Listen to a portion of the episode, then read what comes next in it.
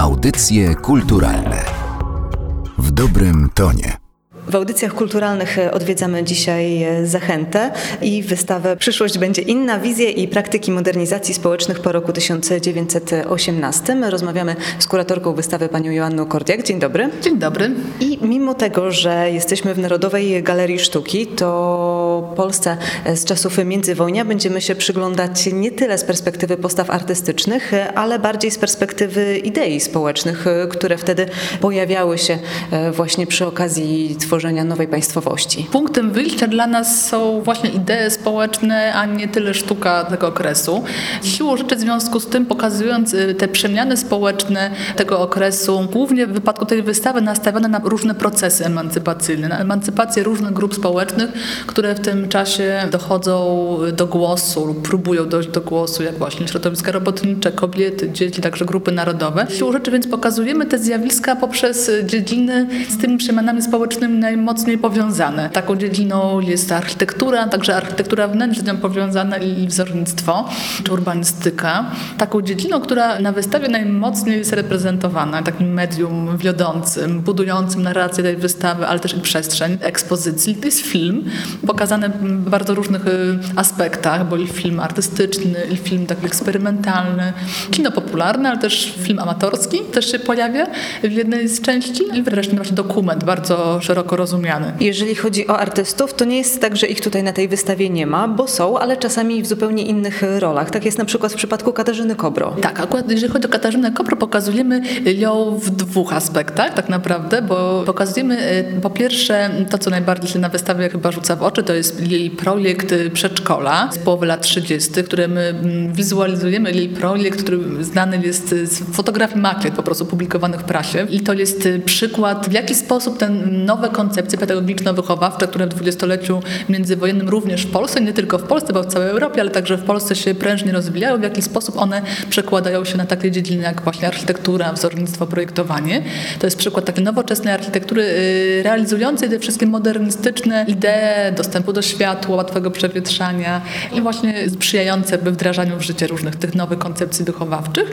Ale Kobro też się pojawia w innym kontekście. Wspólnie z Władysławem Strzemińskim prowadziła zajęcia w szkole w Koluszkach i to był taki przykład szkoły, którą Strzemiński opisywał jako taki polski Bauhaus, nawet który miał Bauhaus, szkołę Bauhausie przewyższyć, która właśnie miała wdrażać w życie koncepcję nowoczesnego projektowania. Więc tutaj mamy przykłady paru projektów, paru uczennic Strzemińskiego i Kobro na wystawie również. Wspominała Pani, że tutaj sporo dowiadujemy się o tym, jakie pomysły na rzeczywistość miały ruchy emancypacyjne. Mówimy o kobietach, mówimy o dzieciach. Czy to jest tak, że na tej wystawie widzimy historię drugiej RP, ale oczami słabszych? Tak, to jest tak, że rzeczywiście przyglądamy się sytuacji y, Polski po 18 roku trochę z perspektywy tych grup słabszych. Rzeczywiście pokazujemy w jaki sposób one dochodziły do głosu, w jaki sposób one walczyły też te grupy właśnie o swoje prawa, czy próbowały zaznaczyć swoją obecność. Jak wspomniała Pani, taką grupą są kobiety i właśnie ten proces emancypacji zawodowej kobiet również jest ważnym wątkiem wystawy. Pokazujemy kobiety projektantki, kobiety architektki, bo na tym polu odnosiły rzeczywiście bardzo ciekawe rezultaty, ale też kobiety, które się niesamowicie angażowały w taki główny nurt kultury wizualnej, najbardziej nowoczesnej, czyli właśnie te nowe media, jak fotografia i film. No to jest też taki jeden ważny element tej y, środkowej części zatytułowanej Niepodległa, gdzie mamy i fotografię i Chomentowskiej, i Wandę Diamant, i Jannę Mierzecką, i parę ciekawych realizacji filmowych też. I z tą emancypacją kobiet i ich rozwojem zawodowym łączy się również inne traktowanie dzieci i podejście do projektowania przedmiotów i miejsc e, specjalnie dla nich e, przygotowanych, no właśnie ze względu na to, żeby kobiety mogły się w tym czasie rozwijać zawodowo. Tak, to właśnie to był też jeden z elementów tego procesu przemian, przemiany postrzegania dziecka. Tak, siłą rzeczy w związku z właśnie emancypacją zawodową kobiet też zaczęto myśleć o takim całościowym programie opieki nad dzieckiem w tym czasie, gdy kobiety pracują.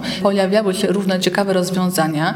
Realizowano nowe tematy architektoniczne właśnie, jak żłobki, jak przedszkola. To było coś, co się bardzo prężnie rozwijało rozwijało. I tak jak już wspominałyśmy, te nowe koncepcje wychowawcze przekładały się też na nowe projekty zabawek, także książek dla dzieci. Chyba to są najciekawsze przykłady, jeśli chodzi o polskie projektowanie dla dzieci. To właśnie świetne projekty, chociażby duetu Stefana i Franciszki Temersonów. To są chyba najwspanialsze projekty, myślę, takie nawet na świecie książek dziecięcych z tego okresu dwudziestolecia międzywojennego. Choć mamy też meble projektu Barbary Brukalskiej dla dzieci przeznaczone. Więc te, te przemiany były ze sobą powiązane, ale ten proces odkrywania autonomii dzieci jako takie właśnie odrębne grupy społeczne, odkrywania ich podmiotowości, ten proces zaczyna się jakby też trochę niezależnie. Gdzieś już na początku XX wieku, a po I wojnie światowej ten proces jakby jeszcze nabiera na sile. Ja od razu zwróciłam uwagę na klocki drewniane, które się znajdują w gablocie. Ja bawiłam się takimi klockami jako dziecko, które gdzieś tam po babci właśnie zostały. Tak, właśnie jeden z tych witryn pokazujemy zarówno książki dla dzieci, ale również kilka przykładów zabawek produkowanych w Polsce, co jest ważne dla nas, bo tego nie zachowało się bardzo wiele, ze wspaniałej kolekcji krakowskiej państwa Sosenków, między innymi. To są projekty właśnie pokazujące nam, jak nowy sposób podchodzono do kwestii wychowania dzieci, do kwestii y, zabawy, która uznana została za bardzo ważny, by kluczowy element rozwoju dziecka i edukacji. Więc klocki, zabawki architektoniczne, zabawki związane z budowaniem różnych form, różnych konstrukcji, rozwijające różne umiejętności, też samodzielność myślenia, no ale także obok tych klocków y, drewnianych, no chociażby jak y, te słynne klocki budownictwo polskie, produkowane przez taką wytwórnię warszawską GNOM, mamy też pomoce edukacyjne Marii Montessori, bo też zależało mi, żeby pokazać, że te wpływy tych różnych europejskich tendencji i koncepcji wychowawczych również przenikały do Polski jak najbardziej. Po odzyskaniu niepodległości bawić mogli się również y, dorośli, uprawiając sport. Tak, z tą salą poświęconą dzieciom sąsiaduje sala, której głównym wątkiem jest czas wolny. Czas wolny jako również takie nowe pojęcie, które staje się udziałem różnych grup społecznych.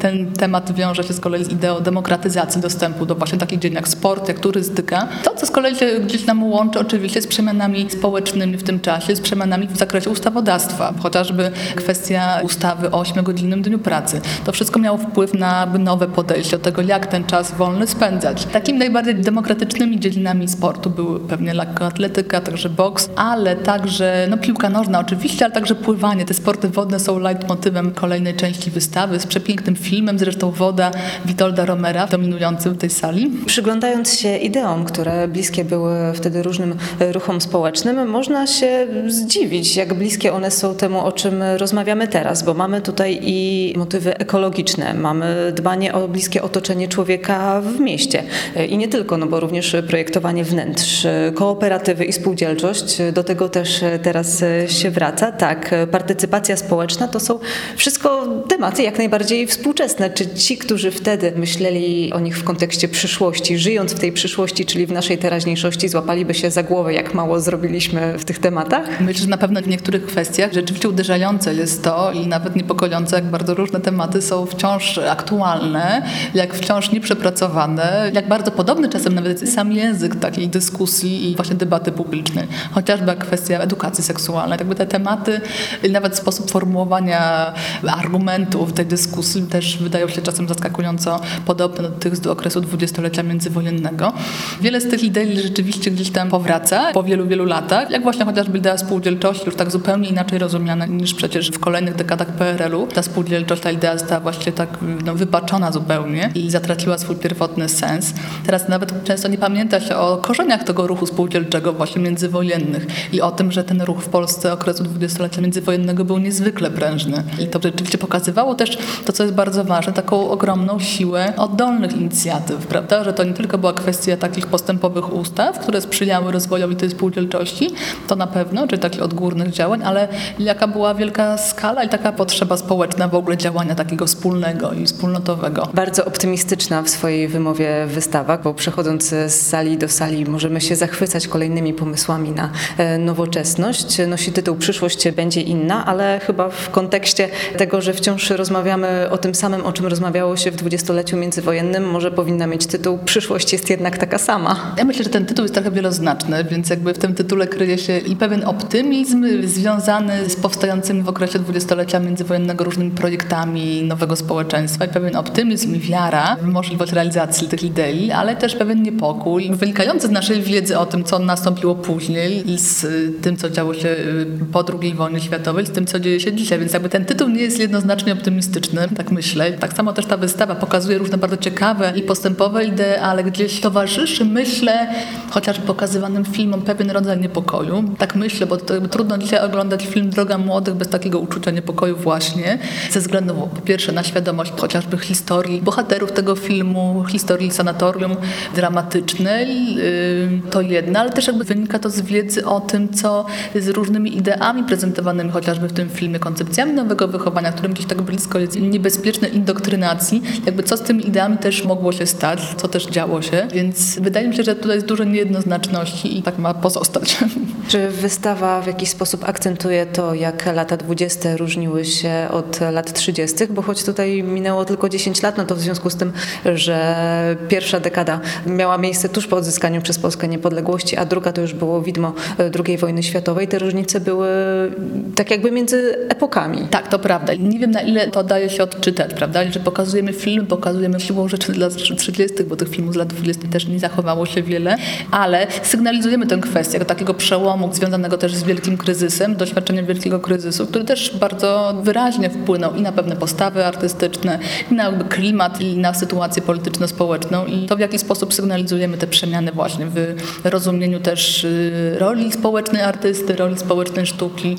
No niewątpliwie to było coś, y, wielki kryzys, y, coś, co bardzo zaważyło i miało ogromny wpływ na sztukę kolejnej dekady. A wracając jeszcze do tych wszystkich idei społecznych, na ile one były realizowane w kontekście całego kraju? Bo jak się przyglądamy temu, e, co znalazło się na wystawie, no to sporo osób zaangażowanych e, w szerzenie tych idei pochodziło z dużych miast. I czy ci, którzy w tych dużych miastach nie mieszkali, w jakiś sposób odczuli to, co dzieje się w nowo tworzącym się państwie polskim? Trzeba zaznaczyć, że to, co my pokazujemy na wystawie, te przykłady sytuacji, w których gdzieś te idee spotykają się z rzeczywistością i gdzieś są wdrażane w życie, że my pokazujemy tylko pewne zjawiska wyspowe, że to są pewne wybrane przykłady i rzeczywiście takie miejsca szczególne. I takich miejsc szczególnych nie było wiele. Pokazujemy pewne modelowe, czy to osiedla, modelowe ośrodki opiekuńczo-wychowawcze. Takie miejsca rzeczywiście y, pod tym względem wyjątkowe.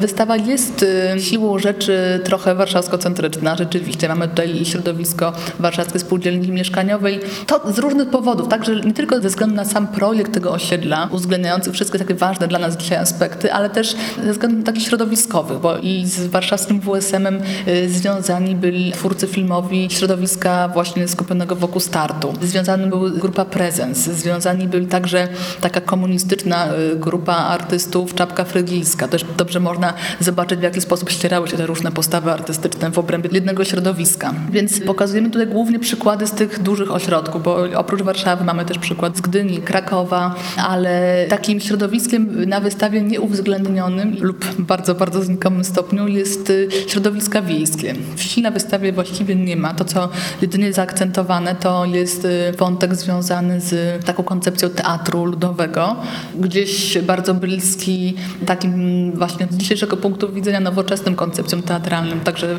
dla tego teatru robotniczego. I to jest taki przykład właśnie próby aktywizacji środowiska wiejskiego też w tym czasie, no ale to nie były zjawiska masowe, to były jakieś bardzo wyjątkowe postaci, wyjątkowe działania.